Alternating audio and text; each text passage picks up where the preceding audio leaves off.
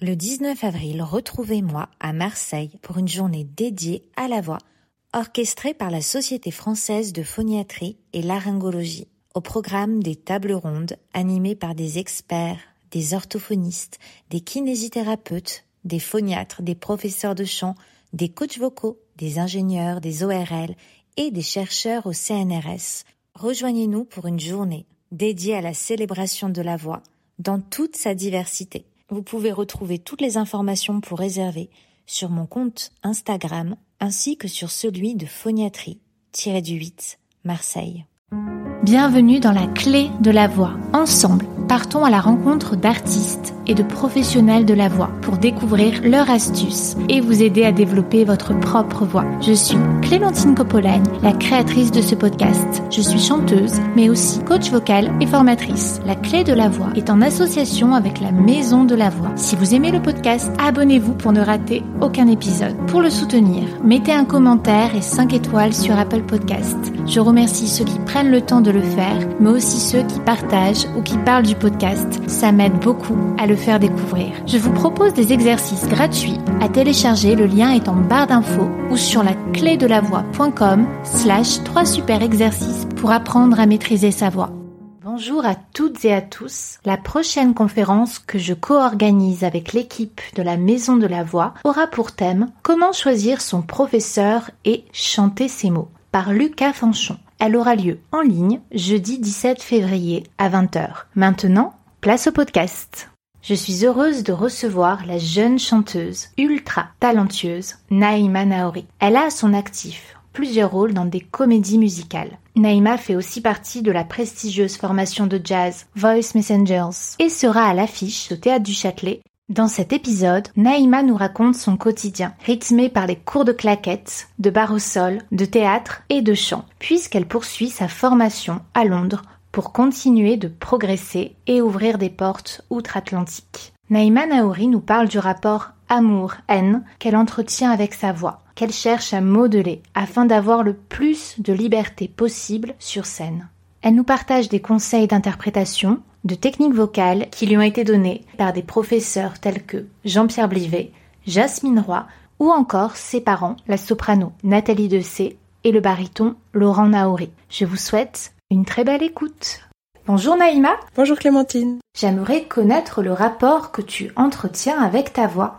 Alors, euh, le rapport que j'entretiens avec ma voix, c'est un rapport peu d'amour et de haine.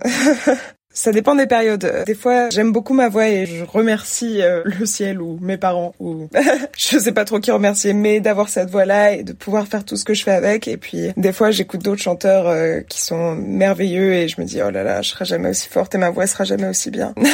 Donc voilà, c'est un peu mon rapport à ma voix et, j'essaye aussi de pouvoir être capable de la modeler et de faire le plus de choses possibles avec, d'avoir le plus de choix pour pouvoir avoir le plus de liberté possible. Quelle est ta notion du chant? Pour moi, ça a toujours été quelque chose de très euh, naturel. J'ai toujours dit que le chant c'était un des seuls instruments que tout le monde avait et que et donc tout le monde peut le faire. Après, euh, bah il y en a qui partent avec plus d'avantages que d'autres, hein, c'est sûr. Mais tout le monde chante. Il n'y a pas une seule personne qui a jamais chanté de sa vie. C'est pas genre comme faire de la trompette ou euh, jouer du piano. Il y a des gens qui ont jamais touché une trompette de leur vie. Le chant, tout le monde sait ce que c'est, tout le monde sait ce que ça fait de chanter. Rarement eu, enfin, j'ai eu peut-être une élève dans ma vie et je trouvais que son, son rapport au chant était très compliqué, très, très cérébral et j'essayais de lui transmettre euh, le fait que en fait c'est souvent plus instinctif que ce qu'on pense parce qu'on utilise notre voix tous les jours et elle est déjà entraînée. Voilà.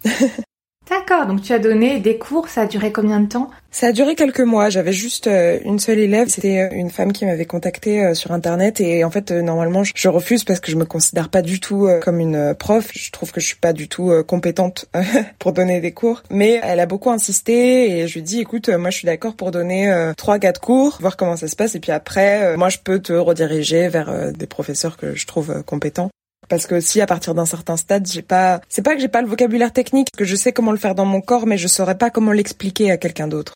Donc c'est pour ça que je pense que je serais une très mauvaise prof. C'est que j'aurais tendance à dire, bah regarde, c'est facile, je le fais. Mais sauf que pour certaines personnes, c'est pas aussi évident et j'ai du mal à comprendre ça. Qu'est-ce que ta voix dit de toi? Que laisse-t-elle transparaître? Ma voix parlée dit quelque chose de très différent que ma voix chantée. Je pense que ma voix parlée euh, laisse transparaître toute euh, mon insécurité, ma timidité, euh, et c'est quelque chose que je laisse pas du tout transparaître dans ma voix chantée. Ma voix chantée, c'est un peu comme un bouclier quelque part qui me protège de l'autre. Et je l'utilise un peu, euh, pas pour impressionner, mais pour mettre, euh, pour moi, ça met une distance entre moi et l'autre, une distance réconfortante que j'ai pas avec la voix parlée. Donc euh, c'est beaucoup plus dur, par exemple, pour moi d'entendre un enregistrement de ma voix parlée que ma voix chantée. J'ai l'impression que ma voix chantée, c'est le moi que j'aimerais être.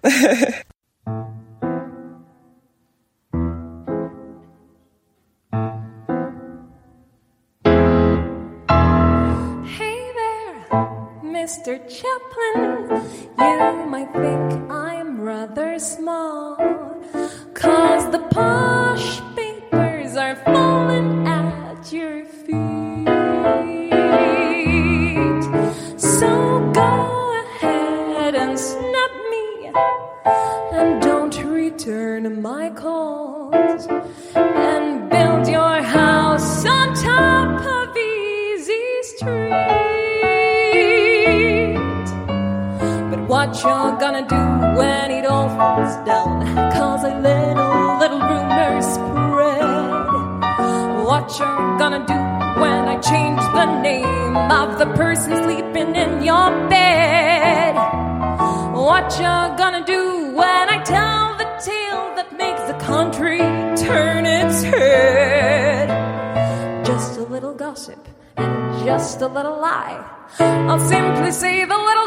Is just a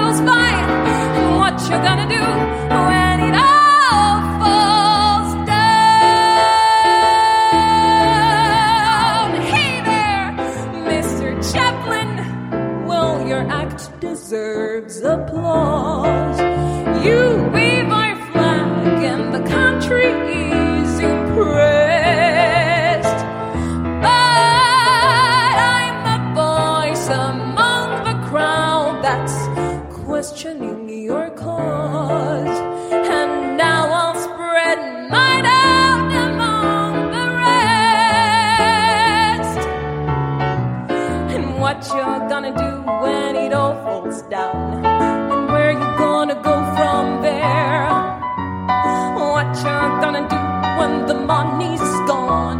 And who you're gonna buy to care. What you're gonna do when the country says, now get yourself out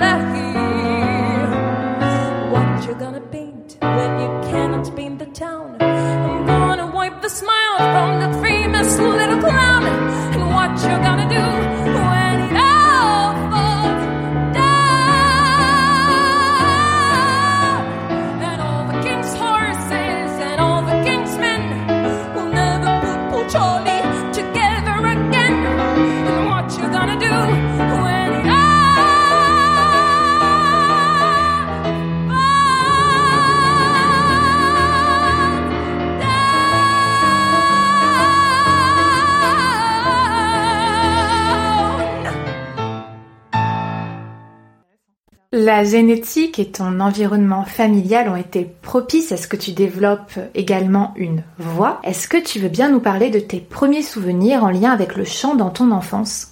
Oh, alors il faut que je creuse loin, loin, loin, parce que ça a toujours, toujours été là. Je pense un de mes premiers souvenirs et un de mes souvenirs les plus vifs, c'était quand ma mère partait en stage de cours de chant et qu'elle nous emmenait avec elle. C'était avec euh, son professeur euh, de l'époque, Jean-Pierre Blivet, et je l'écoutais. J'étais dans la même pièce qu'elle et je l'écoutais euh, donc prendre ses cours. Et je me souviens de tous les exercices qu'elle faisait et je comprenais pas du tout pourquoi elle faisait ça.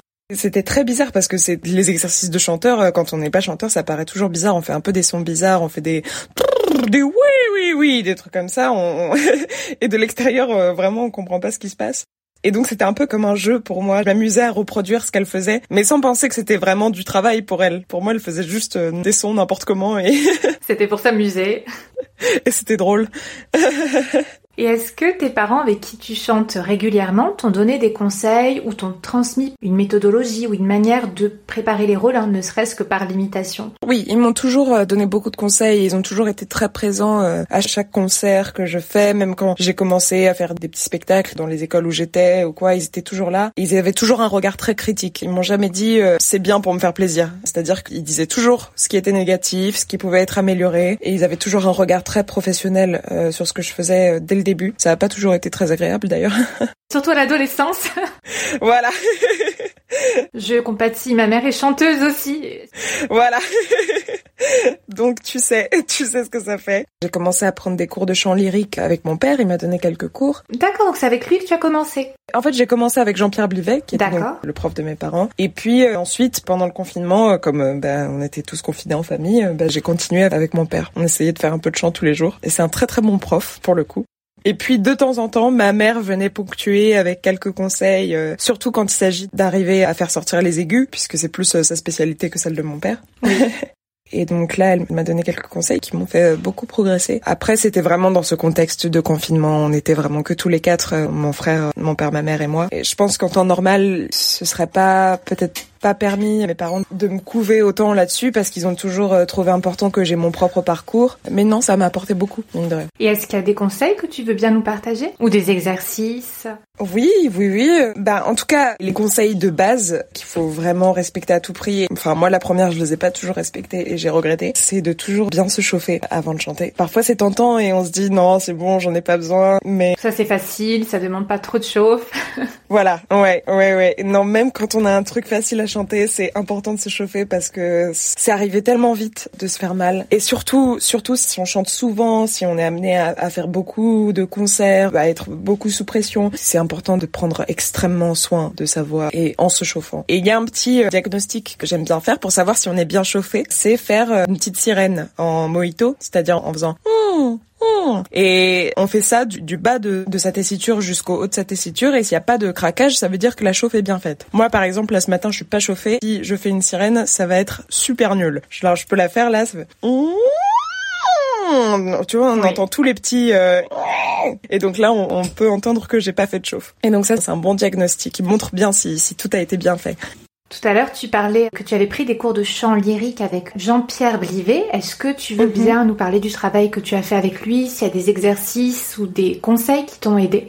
Alors avec lui, euh, du coup, j'ai vraiment vu les bases du chant lyrique, donc vraiment les, gros piliers. Euh, j'ai pas vraiment eu le temps euh, d'approfondir cette technique-là, mais on a commencé par travailler beaucoup sur le souffle, le fait de respirer vraiment en profondeur, de respirer bas dans le corps et d'essayer de garder un larynx bas quand on chante. De toute façon, dès qu'on monte la voix, le larynx monte avec, mais c'est d'essayer de le faire pas trop monter pour garder à chaque fois toujours un maximum de résonance dans la voix, qu'il y ait pas que des fréquences aiguës quand on monte aigu et qu'il y a quand même des graves et c'est ça qui donne cette au lyrique et qui donne aussi ce volume-là. C'est ça qui permet de couvrir un orchestre quand on chante dans une salle d'opéra. On a beaucoup travaillé là-dessus, sur la rondeur du son et sur garder une couleur constante dans tout le registre. Oui, légaliser. Voilà. Donc tu travaillais comment note par note ou plutôt sur ces exercices? Alors on faisait, la plupart du cours consistait à faire des exercices et c'est que genre les dix dernières minutes qu'on travaillait sur un morceau. Les 50 premières, c'était vraiment exercice, exercice. C'était un peu ennuyeux, surtout euh, en tant qu'artiste, où t'as envie de faire ta chanson et de l'interpréter, de commencer à t'amuser. Mais c'était nécessaire pour commencer, je pense. Commencer euh, par euh, des vocalises qui commencent plutôt dans les bas médiums. Et puis plus le cours avançait, plus on allait explorer les aigus. Et puis si les aigus sortaient pas, on retournait dans les graves. Parce que contrairement à ce qu'on croit, c'est quand on développe les graves que les aigus commencent à se développer. Donc voilà. Très bien. Et tu as aussi travaillé dans un tout autre registre avec Jasmine Roy? Oui, oui, oui, Jasmine Roy, bah, c'est toujours ma prof. C'est un peu, euh, c'est un peu mon mentor. Et avec elle, euh, donc j'ai commencé à, à, travailler un répertoire euh, plus de comédie musicale. Et c'est vraiment avec elle que j'ai appris les bases de ma technique aujourd'hui que j'utilise tous les jours, que je continue d'apprendre d'ailleurs parce que je la revois souvent pour des coachings. Si j'ai une audition ou un concert qui vient avec une chanson où je suis pas très sereine, je vais toujours la voir et elle remet toujours tout en place. Ne serait-ce que toujours me rappeler de bien soutenir pour pas me faire mal pour arriver à avoir des belles notes, euh, même dans les aigus, que ça ait toujours l'air facile, que j'ai jamais l'air de complètement galérer. Je trouve que c'est important à chaque fois d'avoir l'humilité, d'aller voir plein de profs. Je trouve que c'est aussi important d'aller voir plein de profs parce que chacun apporte des trucs différents et justement Jasmine, c'est ça que j'aime bien chez elle, c'est qu'elle m'a toujours dit ah oui mais euh, moi je connais ça, ça et ça, tu pioches dans ce que t'aimes bien et puis euh, si tu vas avoir d'autres gens c'est encore mieux parce qu'ils vont te donner encore plus d'outils. Parce qu'il y a des profs qui sont très possessifs, qui sont en mode non tu es ma chose et je vais te façonner. Pour la comédie musicale, pour le jazz ou pour la pop, c'est vers elle que je vais. Est-ce qu'il y a un exercice qui t'a particulièrement marqué avec elle ou euh, une façon de travailler les morceaux? Il y a un exercice que j'aime bien qui aide pour le belt. Oui. Le belt, c'est donc cette voix de poitrine dans le registre aigu, mais qui est pas vraiment une voix de poitrine parce qu'à un moment, bah, la voix de poitrine, elle peut aller que jusqu'à une certaine hauteur. Et donc c'est pour donner cette couleur de poitrine dans des notes euh, plus aiguës. Et donc c'est un exercice qui explore toute la tessiture jusqu'à arriver dans les tessitures belt. Donc on commence euh, par les graves en faisant fa na. Et sur le na, on met un petit coup de ce qu'on appelle pression. Et en fait, en gros, on va serrer le périnée. Si on n'arrive pas trop à sentir son périnée, c'est ok parce qu'il y a plein de gens qui arrivent pas trop à le sentir. Euh, si on serre les fesses, ça serre le périnée en même temps. Donc euh, juste serrer les fesses sur le na. Et on va travailler sur deux types de pression parce que selon les chansons, il y a deux types de soutiens qui peuvent marcher. En tout cas en, comédie musicale, euh, jazz, pop, c'est ce genre de technique-là. C'est la pression, donc serrer le périnée, serrer les fesses, et la contre-pression qui se rapproche plus du soutien qu'on utilise en chant lyrique, qui est trouver de l'espace dans les muscles intercostaux, euh, essayer de gonfler tout ça pour arriver à faire sortir le son. Et donc euh, on se rend compte, euh, selon les chansons, selon les notes, ça marche plus ou moins bien avec l'un ou l'autre. On essaye ça sur euh, sur ces vocalises de fa na et on monte peu à peu fa na etc etc. Et voilà, ça c'est un exercice que j'aime bien faire même pour me chauffer ou pour commencer euh, à travailler sur une chanson. Ça réveille bien le corps. Oui. Tu as appris différentes techniques, hein, du chant lyrique au jazz, de la comédie musicale. Comment jongles-tu avec ces différentes approches de la voix? Donc comment je jongle? Ben en fait pour moi c'est pas vraiment une histoire de jongle parce que je trouve que toutes les techniques se complètent et avoir appris euh, des bases de lyrique ça m'aide beaucoup tous les jours dans la comédie musicale, dans le jazz, dans la pop et pas vice versa. Non, le lyrique euh, c'est que la technique lyrique. Mais en tout cas moi je fais pas trop de lyrique, je voulais juste apprendre cette technique justement pour compléter ma formation et pour pouvoir faire plus de choses euh, ensuite en comédie musicale et dans tout ce que je fais d'autre. Ça forme un tout qui est très utile.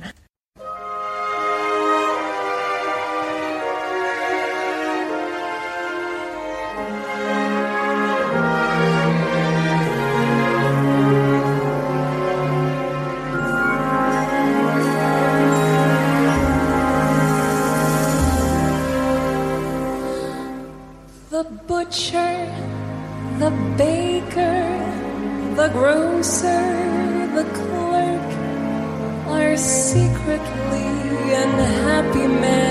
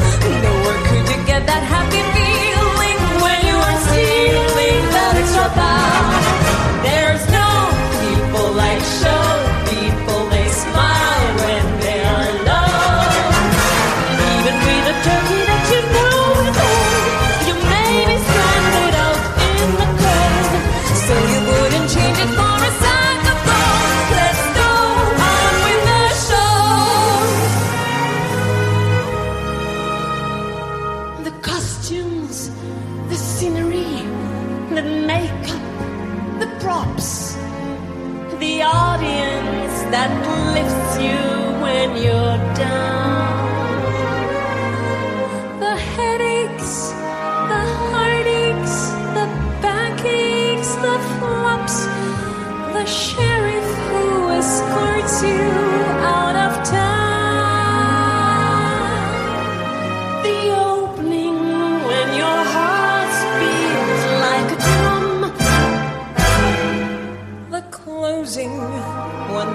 customers don't come. There's no business like show business like no business I know. You get word before the show has started that your favorite uncle died at dawn. Talk about your pa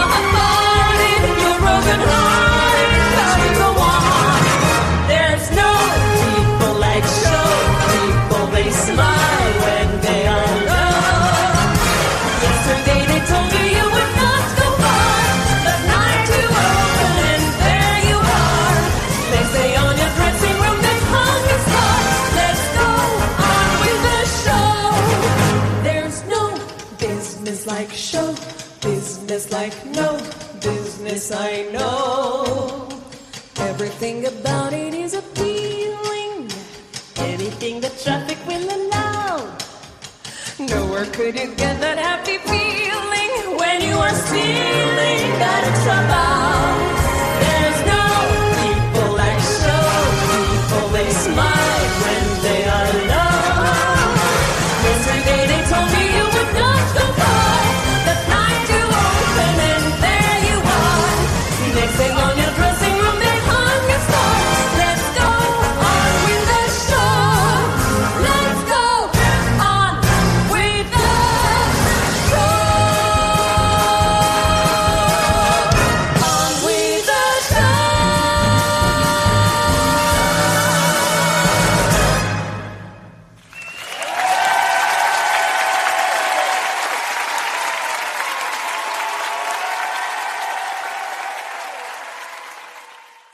Tu es passé par le conservatoire et aussi par l'IMEP, l'école de jazz internationale. Y a-t-il des exercices, des approches ou des échauffements qui t'ont aidé, dont tu te souviens et que tu aimerais nous partager? Au conservatoire, il y avait un échauffement que j'aimais beaucoup, qui réveille bien le diaphragme et qui fatigue pas du tout la voix parce qu'on va pas du tout utiliser les cordes vocales. C'est juste faire des.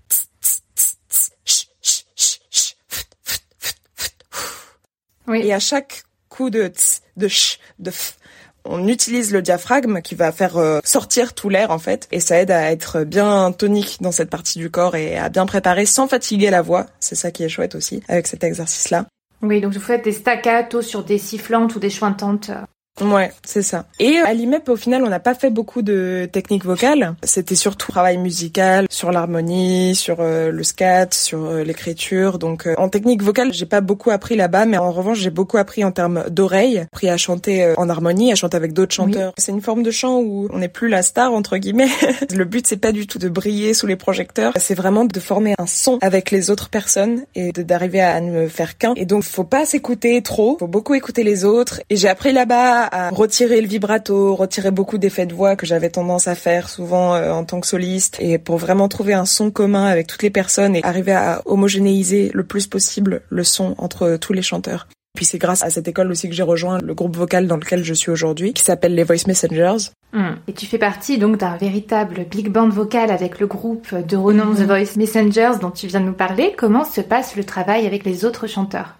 C'est un travail que je trouve fascinant. Donc j'ai rejoint ce groupe-là il y a trois ans et je me souviens encore de la première répète. J'ai appelé mes parents tout excités euh, en disant mon Dieu mais c'est incroyable, c'est incroyable le travail qu'on fait. On a passé genre 30 minutes sur une seule voyelle pour avoir le même son. Et moi j'adore ça parce que je suis un peu un artisan de la voix. J'aime bien comprendre comment tout se fait et travailler sur vraiment le détail. Et là là j'étais servie. C'est on travaille sur le détail du détail du détail. Et donc vraiment c'est arrivé à non seulement à homogénéiser le son et à trouver ce qu'on appelle un blend dans un groupe vocal, mais c'est aussi trouver la même manière exactement de prononcer chaque voyelle, chaque consonne, couper le son exactement ensemble, respirer exactement ensemble. Et donc moi, ça a changé complètement ma manière de chanter parce qu'il a fallu que j'enlève du vibrato parce que souvent quand on chante en harmonie avec des notes euh, très proches, des neuvièmes et des harmonies un peu, un peu compliquées, si on met du vibrato, ça brouille les notes. On sait plus trop quelle note qui fait quoi. Et donc il faut chanter avec une voix très très pure, sans vibrer, pour que tout se marie ensemble. Ça m'a aussi fait énormément progresser d'un point de vue de justesse, d'un point de vue de swing, parce que c'est du coup un répertoire très jazz. C'est un peu dans la lignée du groupe euh, Les Double Six, Mm. pour les connaisseurs. Oui.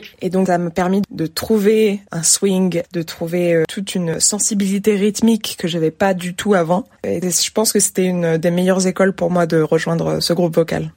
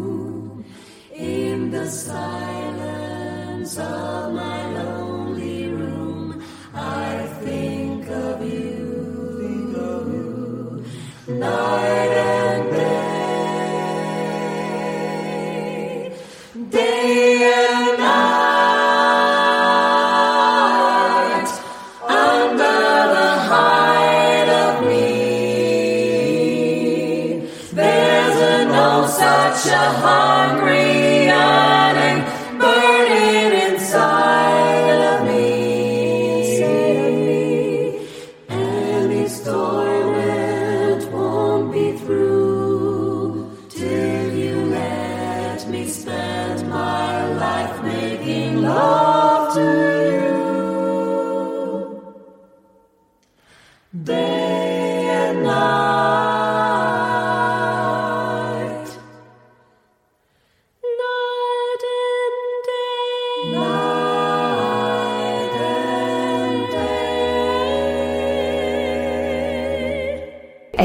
des conseils pour travailler l'agilité vocale? L'agilité vocale, c'est pas mon fort. Mais tout ce qui est vocalisé sur une seule voyelle, ça aide beaucoup. Tous les ah, ah, ah, ah, des trucs sans consonnes parce que les consonnes, justement, ça aide à changer la note. C'est un de mes challenges en ce moment. J'aime bien travailler là-dessus parce que ça fait partie de mes lacunes. Surtout pour moi, j'ai plus d'agilité en voix de tête qu'en voix de poitrine. Donc, je vais surtout essayer de travailler l'agilité dans la voix de poitrine. Et ça- ensuite, ça permet de faire des riffs hein, un peu, un peu R&B, tout ça. Oui, dans les chansons diffusées dans le podcast, hein, on va entendre une chanson tu es en voix de sifflet à la fin du morceau. Est-ce que tu as des conseils pour travailler ce registre de la voix? Alors la voix de sifflet, j'ai jamais vraiment travaillé ça parce que ça a toujours été là et c'est marrant parce que j'en parlais avec ma mère qui elle m'a dit moi j'ai jamais eu de voix de sifflet. C'est-à-dire que quand elle allait dans les suraigus, c'était toujours de la voix pleine. Mm. Et c'était un peu ce qui faisait l'exception de sa voix. Alors que moi dès que je vais dans les aigus, ça, ça part en voix de sifflet et j'ai jamais trop su comment ça marchait ou quoi et donc je saurais pas trop expliquer si ce n'est que souvent quand je le fais, les gens me disent "Oh mais attention, t'as pas peur de t'abîmer la voix, euh, ça te fait pas mal." Et en fait, je crois que c'est un des trucs les moins dangereux parce que on utilise très très très très peu d'air. C'est genre vraiment un tout petit tout petit filet d'air et du coup les cordes vocales, elles vibrent très vite mais c'est une toute petite toute petite vibration et donc il y a aucun moyen de se faire mal avec ça. Mais en revanche, c'est très dur à expliquer. Moi, si je pouvais imaginer un exercice là-dessus, ce serait de commencer en fry en faisant euh, et de monter dans le registre euh, euh, pour arriver à trouver cette place-là comme une porte qui grince. Actuellement, tu poursuis ta formation avec un master. Comment Mhm. se passent tes études? Est-ce que tu veux bien nous raconter quelle est la vie d'une jeune chanteuse à Londres? Comment se passent tes semaines type, entre guillemets? Bien sûr, euh, ma vie à Londres, c'est très dur. c'est très intense. C'est tous les jours, 9h, 19h, une heure de pause. Et puis après, on reste à l'école pour s'entraîner. C'est un peu undo stress. C'est exactement ce que je vis en ce moment. Et c'est un peu compliqué pour moi d'être de retour à l'école, d'avoir euh, à nouveau ce rapport euh, prof-élève, d'être euh, même si en tant qu'artiste, je trouve qu'on est toujours en apprentissage, c'est pas du tout le même rapport quand on est vraiment étudiant. Mais il y a quelque chose de, je pense, euh, me force à rester humble, donc ça c'est cool. et puis non, de toute façon, j'ai un milliard de trucs à apprendre et je trouve beaucoup, beaucoup là-bas. C'est une manière de travailler qui, je trouve, beaucoup plus exigeante qu'en France, en tout cas dans le milieu de la comédie musicale. On attend beaucoup de nous et en même temps, il y a beaucoup de portes qui peuvent s'ouvrir à la clé, mais c'est une formation aussi que je trouve très complète puisqu'on a de la danse, on a du chant, on a du théâtre et en termes de danse, on fait jazz, on fait barre au sol, on a juste des cours de renforcement musculaire parce que c'est nécessaire pour danser. On a des claquettes, j'adore les claquettes, c'est mon coup de foudre de l'année. Je suis super nulle, mais j'adore ça. Et les cours de théâtre, c'est pas nouveau parce que j'en ai pris euh, dans ma vie euh, beaucoup euh, pendant ma formation et même pendant ma scolarité. Mais en Angleterre, c'est quand même autre chose. Déjà, c'est un style de théâtre différent. En Angleterre, c'est un style beaucoup plus naturaliste, euh, beaucoup plus réaliste. C'est vraiment de ce qu'on appelle de acting for camera. Donc, euh, dans la perspective de, faire ensuite des films plus que du théâtre. Voilà. Et je, suis très contente de ma formation là-bas. Et donc les cours de théâtre, les cours de danse, qu'est-ce qu'ils t'apportent en tant que chanteuse? Qu'est-ce que tu sens? Puisque à côté de ça, tu fais quand même pas mal de concerts, donc euh, tu es sur scène. Ouais. Qu'est-ce que tu ressens de différent? Les cours de théâtre, ça m'aide beaucoup euh, dans l'interprétation des chansons. Vivre vraiment une chanson et pas juste chanter bien. Parce que chanter bien, c'est- c'est très cool et il y a beaucoup de gens qui savent le faire. Mais chanter en disant vraiment les mots et en vivant vraiment ce qu'on est en train de dire, il y a moins de gens qui savent faire ça. Et c'est là que ça devient intéressant. Et la danse, c'est déjà, ça aide tellement quand on doit être sur scène et qu'on doit tenir d'une certaine manière. C'est pour la posture, pour la conscience de où est son corps, de ce qu'on fait, de l'espace autour de soi aussi. Je pense que n'importe qui qui est sur scène devrait faire un peu de danse. Même pas pour être fort en danse, mais juste pour avoir cette conscience de son corps, quoi. Par rapport à l'interprétation du morceau, par rapport aux émotions à faire passer, toi comment est-ce que tu procèdes? Est-ce que tu travailles d'abord sur la technique vocale du morceau et après tu mets l'interprétation En général, moi, je vais pas séparer les deux. Il faut juste que la chanson soit apprise par cœur pour moi, pour travailler vraiment sur l'interprétation. Donc, dans un premier temps, ce sera juste apprendre la musique et les paroles sur le bout des doigts et les connaître sans avoir à, réfléchir. Et ensuite, je trouve que technique vocale et interprétation et théâtralisation, ça se mélange. Et enfin, pour moi, en tout cas, quand je travaille, j'aime pas du tout séparer les deux parce que l'un complète l'autre. Et donc, je vais essayer de prêter attention à chaque mot exactement et à trouver mon propre sous-texte pour chaque mot qui est dit dans la chanson me dire si c'est une chanson de comédie musicale, à ce moment-là, qu'est-ce que veut mon personnage, c'est quoi ses objectifs, c'est quoi les obstacles auxquels il a à faire face? Et comment il y arrive? Et quel est surtout le voyage dans cette chanson? Parce que c'est toujours important dans une chanson d'avoir un départ et une arrivée et que ce soit pas euh, stagnant. Il faut jamais rester au même endroit. L'arrivée peut être au même endroit que le départ, mais il faut avoir fait un cercle, un grand cercle. Ou alors l'arrivée peut être un endroit complètement différent du départ. Mais il faut qu'il y ait un voyage et c'est d'arriver à trouver ce voyage-là. Hmm, très intéressant. Et par rapport aux émotions à faire passer, tu te sers de ce cercle-là ou est-ce qu'il y a d'autres choses qui, qui te viennent? Par rapport aux émotions, j'essaie vraiment de... Pour moi, c'est une question un peu d'empathie, d'essayer de se mettre à la place du personnage et se dire, euh, ben, alors moi, Neymar, comment est-ce que je réagirais si j'étais dans cette situation? Donc j'essaie d'être le plus sincère possible, de vraiment ressentir toutes ces émotions et de pas juste jouer la chanson et dire, oh, regardez, mon personnage a peur à ce moment. J'essaie vraiment d'être le plus authentique possible. Mais après, parfois, c'est très dur euh, d'accéder à ces places-là dans son corps. Euh, parfois, on n'arrive pas à vraiment ressentir la peur, on n'arrive pas à vraiment ressentir la tristesse. Et bon, bah c'est ok, ça arrive. Mais je pense que plus on a de technique et plus on travaille, plus ces endroits deviennent facilement accessibles. Mm, mm. Et c'est en ça où le théâtre t'aide. Oui, tout à fait. Tu parlais de connaître ces chansons et des mélodies sur le bout des doigts. Comment mémorises-tu tes chansons et tes textes? J'ai pas vraiment de technique. Je vais juste répéter petit bout par petit bout. Et une fois que j'ai un sens assez global, je vais faire et refaire la chanson. Déjà, je trouve ça important de toujours euh, écrire le texte à part sur une feuille, donc sans la musique. Ça aide déjà à mémoriser euh, beaucoup et à avoir un lien dans le texte plus ça coule plus que si c'est juste écrit sur une partition. Et puis après, je le fais beaucoup en parlant. Et une fois que je l'ai fait en parlant, que j'ai un sens assez global, je commence à le faire en chantant. Et en chantant, je fais la chanson en entier. Et si je me trompe, je recommence du début, à chaque fois. Jusqu'à que je l'ai fait en entier sans m'être trompé.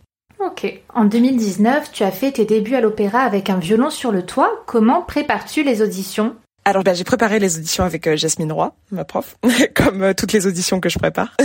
j'ai donc euh, préparé deux rôles pour cette audition. Je me souviens, c'est elle qui m'avait dit de préparer deux rôles parce que c'était deux rôles très différents. Et elle m'a dit, il y en a un, c'est sûr que tu seras pas prise pour celui-là, mais ça leur montrera que tu peux faire beaucoup de choses. Et c'est là qu'elle a été très intelligente parce que effectivement, ça me permettait de montrer toute une palette que je pouvais pas montrer si je présentais juste un seul rôle. Même si j'avais pas du tout l'âge pour faire l'autre rôle et que je savais très bien que je serais jamais castée dedans, ça m'a servi pour le rôle dans lequel je voulais vraiment être et donc j'ai préparé cette audition euh, avec elle. Et puis ensuite euh, j'ai vu un pianiste, j'ai booké des sessions avec lui euh, de deux heures pour bien vraiment bien préparer les chansons musicalement, être le plus à l'aise possible musicalement pour que j'ai pas à me poser des questions sur la musique et pour que ce soit plus que de l'interprétation, plus que vivre la chose à fond quoi. Oh, where is it written? What it is I'm meant to be?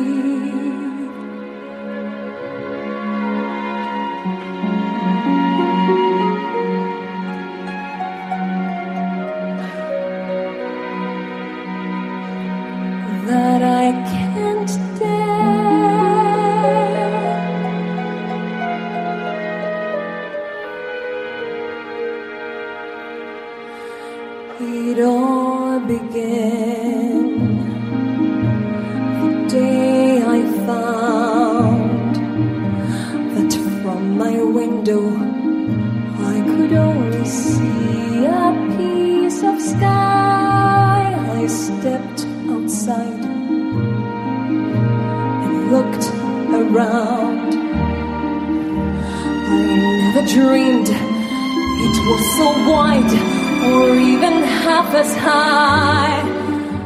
The time had come. Papa, can you hear me? To try my wings. Papa, are you near me?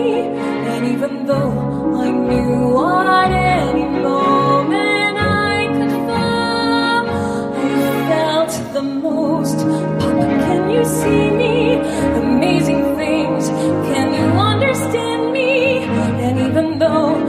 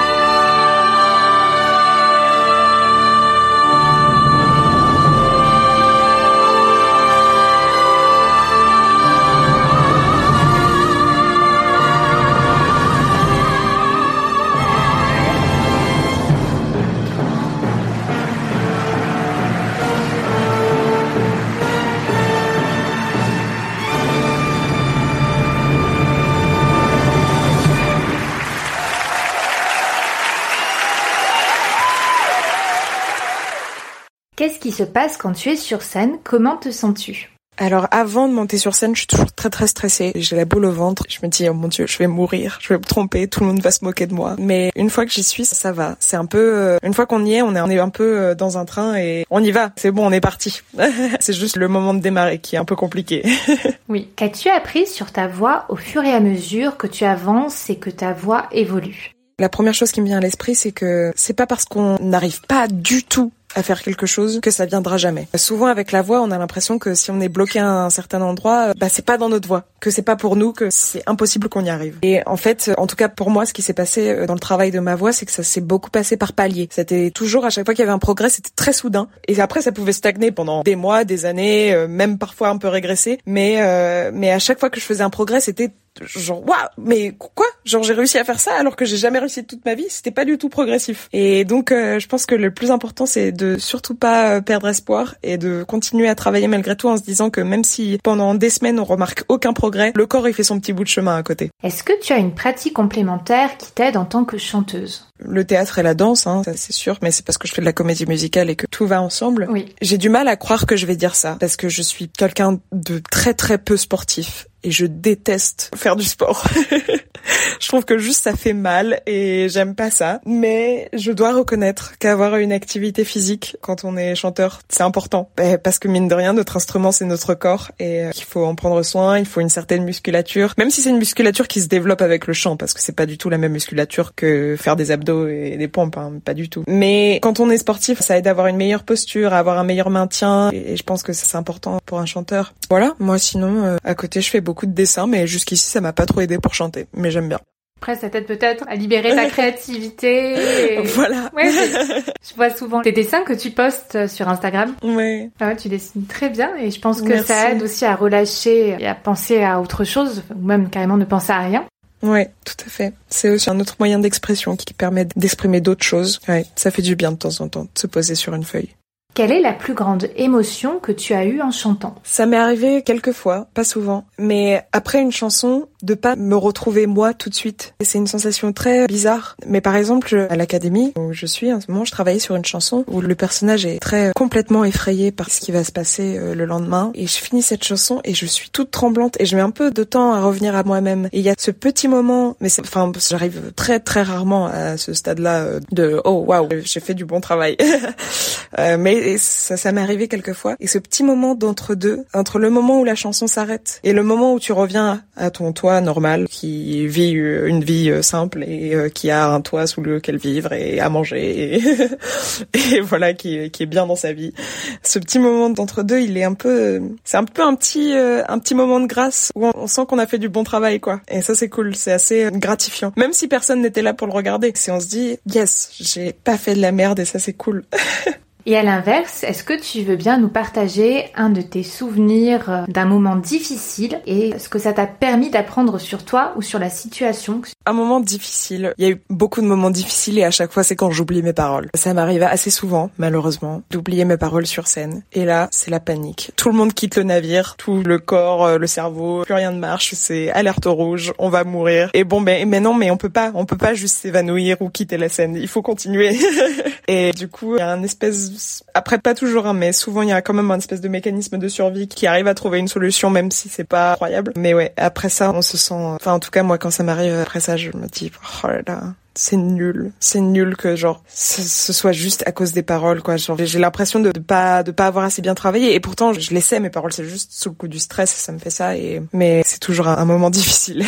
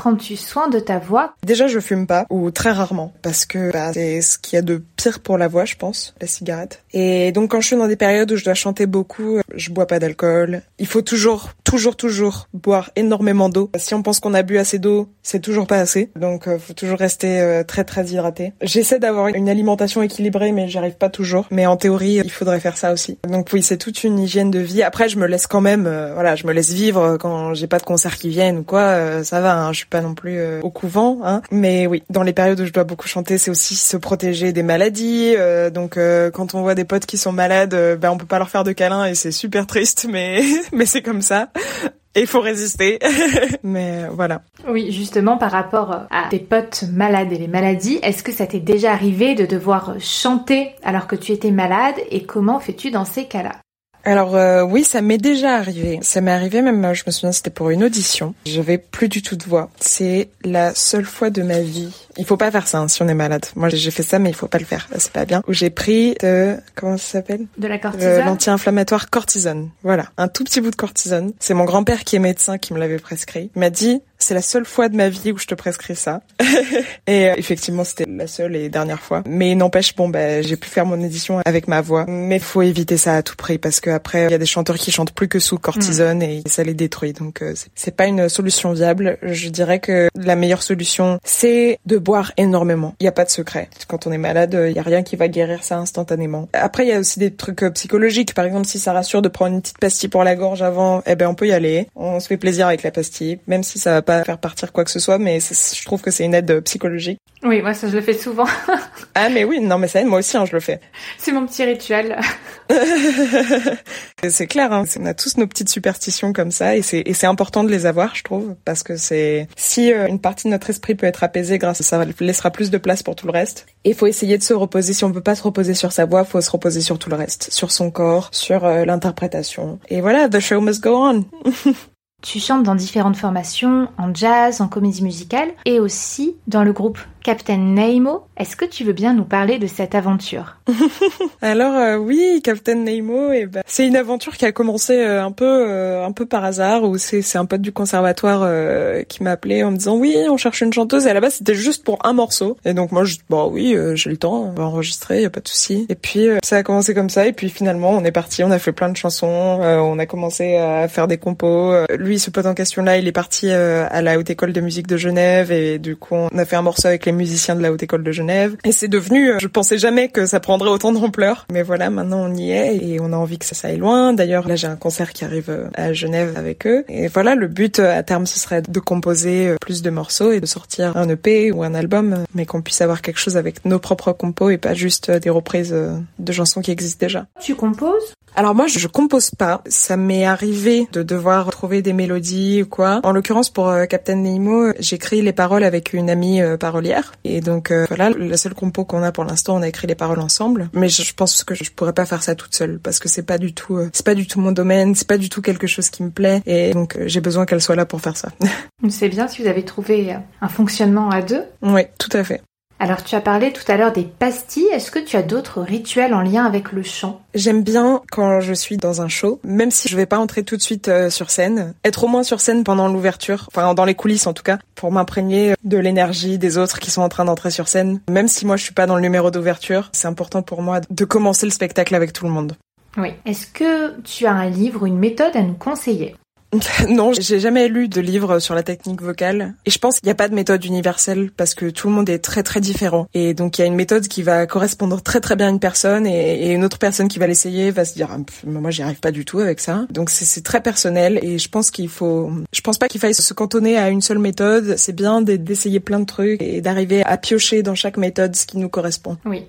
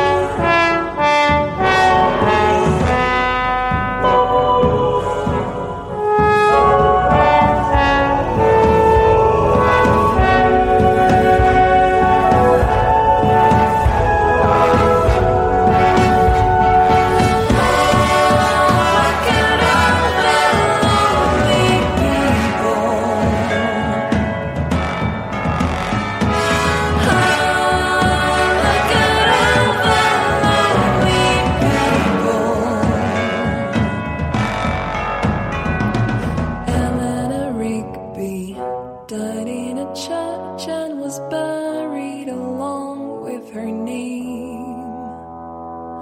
Nobody came, Father Mackenzie, wiping the dirt from his hands as he walks from the grave.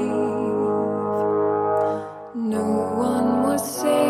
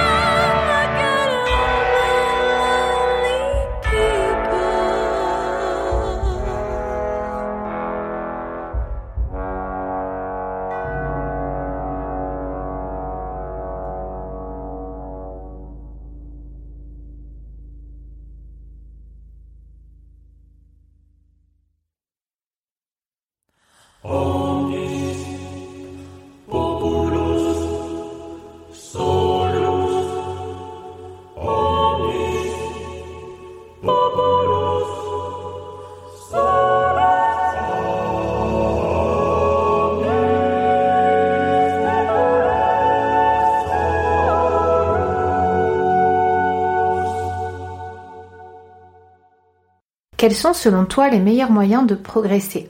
Le travail le travail est aussi, et je dis pas juste ça parce que je suis une énorme flemmarde, le repos. Parce que souvent, ça m'est arrivé beaucoup d'avoir des périodes de travail très intenses où je m'arrête pas, je m'arrête pas, je travaille, je travaille, je travaille, et ça débloque rien, je stagne, ça m'énerve, je pleure, j'en ai marre. Et au final, il suffit d'une semaine où j'arrête complètement. Et quand je reprends, je constate un progrès. Donc c'est important aussi, après le travail, de laisser le temps au corps de comprendre tout ce qui vient de se passer et de digérer tout ça. Oui. Est-ce que tu veux bien nous parler de tes projets, de tes dates à venir? Alors oui, euh, donc les dates à venir, donc j'ai un concert qui arrive avec euh, Captain Nemo à Genève. Le 26 et le 27, on jouera avec les Voice Messengers au Sunset à Paris. Ensuite, le 16 janvier, avec les Voice Messengers toujours, on passera dans l'émission 42e rue de Laurent Vallière sur France Musique. Et après ça, en avril, je vais commencer des répétitions pour un projet euh, pour lequel je suis très enthousiaste et vraiment hâte. C'est avec les frivolités parisiennes, une adaptation de la bande dessinée Le chat du rabbin où euh, j'aurai la chance euh, de pouvoir interpréter le rôle de Zlabia, la fille du rabbin. Et j'ai vraiment, j'ai vraiment, vraiment hâte de commencer à travailler sur ce projet. Et voilà, il y a aussi un spectacle au Châtelet qui se profile euh, pour fin 2022 pour une création. Voilà, donc plein de belles choses qui arrivent et on espère que la situation actuelle nous permettra de, de toutes les réaliser. Oui, voilà, je mettrai tous les liens pour qu'on puisse aller t'écouter sur scène. Pour terminer, quel chanteur, chanteuse ou professeur de chant francophone aimerais-tu écouter sur le podcast? Hmm, laisse-moi réfléchir. Parce que comme j'écoute très peu de musique francophone, c'est dur pour moi d'y penser. Si, déjà, Céline Dion, direct. D'accord. Parce que c'est une déesse. Donc Céline Dion, passage obligé. Je pense c'est un monstre de technique vocale cette femme et c'est même qu'on aime ou qu'on n'aime pas la musique. Hein. C'est faut reconnaître euh, la prouesse que c'est. Qu'elle est extrêmement professionnelle et ouais. Voilà. ah, je sais. Cécile McLaurin-Salvant.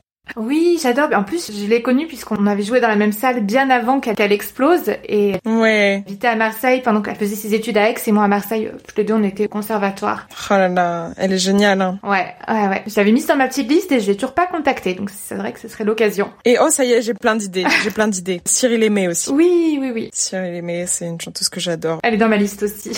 voilà, ah, voilà. Très bon goût, très bon choix. bah écoute, je te remercie. Mais merci à toi. J'étais très heureuse de pouvoir échanger avec toi. Et moi de même, c'était un plaisir. Je te dis à bientôt. À très bientôt.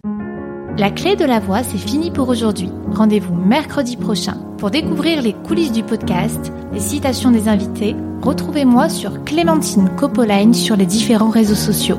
Comme toujours, les notes de l'épisode sont en description, ainsi que des exercices gratuits à télécharger. Le lien est en barre d'infos ou sur la clé de la voix.com slash 3 super exercices pour apprendre à maîtriser sa voix. Merci d'avoir écouté la clé de la voix. Je vous souhaite une belle pratique vocale.